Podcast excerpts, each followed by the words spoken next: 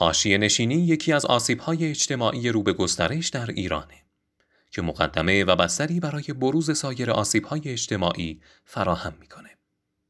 در سیاستخانی هفته چهل و پنجم سال درباره از همگسیختگی اجتماعی و معضلات حاشیه نشینی تأمل می‌کنیم. محلات شبه حاشیه برخلاف سکونتگاه های غیر رسمی جز محدوده و بافت رسمی شهر محسوب میشن و هویت و سابقه تاریخی دارند. اما طی دهه های اخیر از هویت کارکردها و ساکنین اصیل خودشون خالی شدند و به منطقه بی هویت و کانون آسیب های اجتماعی تبدیل شدند.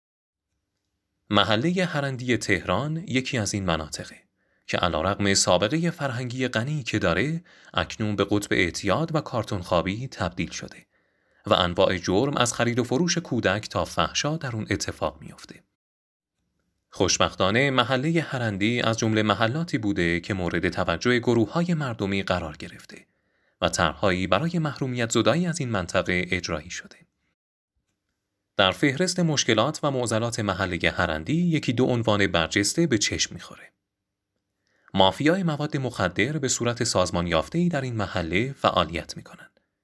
همچنین این محله ظرفیت بالایی برای فعالیت اقتصادی و مالی بزهکاری نسبت به فعالیت‌های اقتصادی سالم داره. و در نهایت اینکه تکدیگری و گدایی در فرهنگ مردم این منطقه رسوخ کرده. بنابراین مورد توجه نهادهای امنیتی و گروههای مردمی برای سالم سازی قرار گرفته.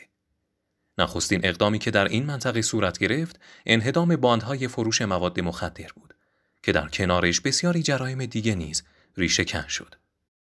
همچنین سعی شده که گروه های اجتماعی در این منطقه پررنگ بشن و با ایجاد پیوندهای اجتماعی و دینی مقابل گروه های بزه به هویت سازی نوجوانان و جوانان کمک بشه.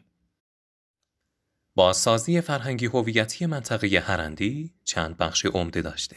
از جمله بافت شهری، اشتغال، راه اندازی خیریه ها برای پرداختن به مسائل ریز و درشت مردم منطقه، تبدیل این محله به مرکز ترک اعتیاد کشور و اقدامات فرهنگی که منجر به ایجاد هویت تازه‌ای برای ساکنین این منطقه بشه.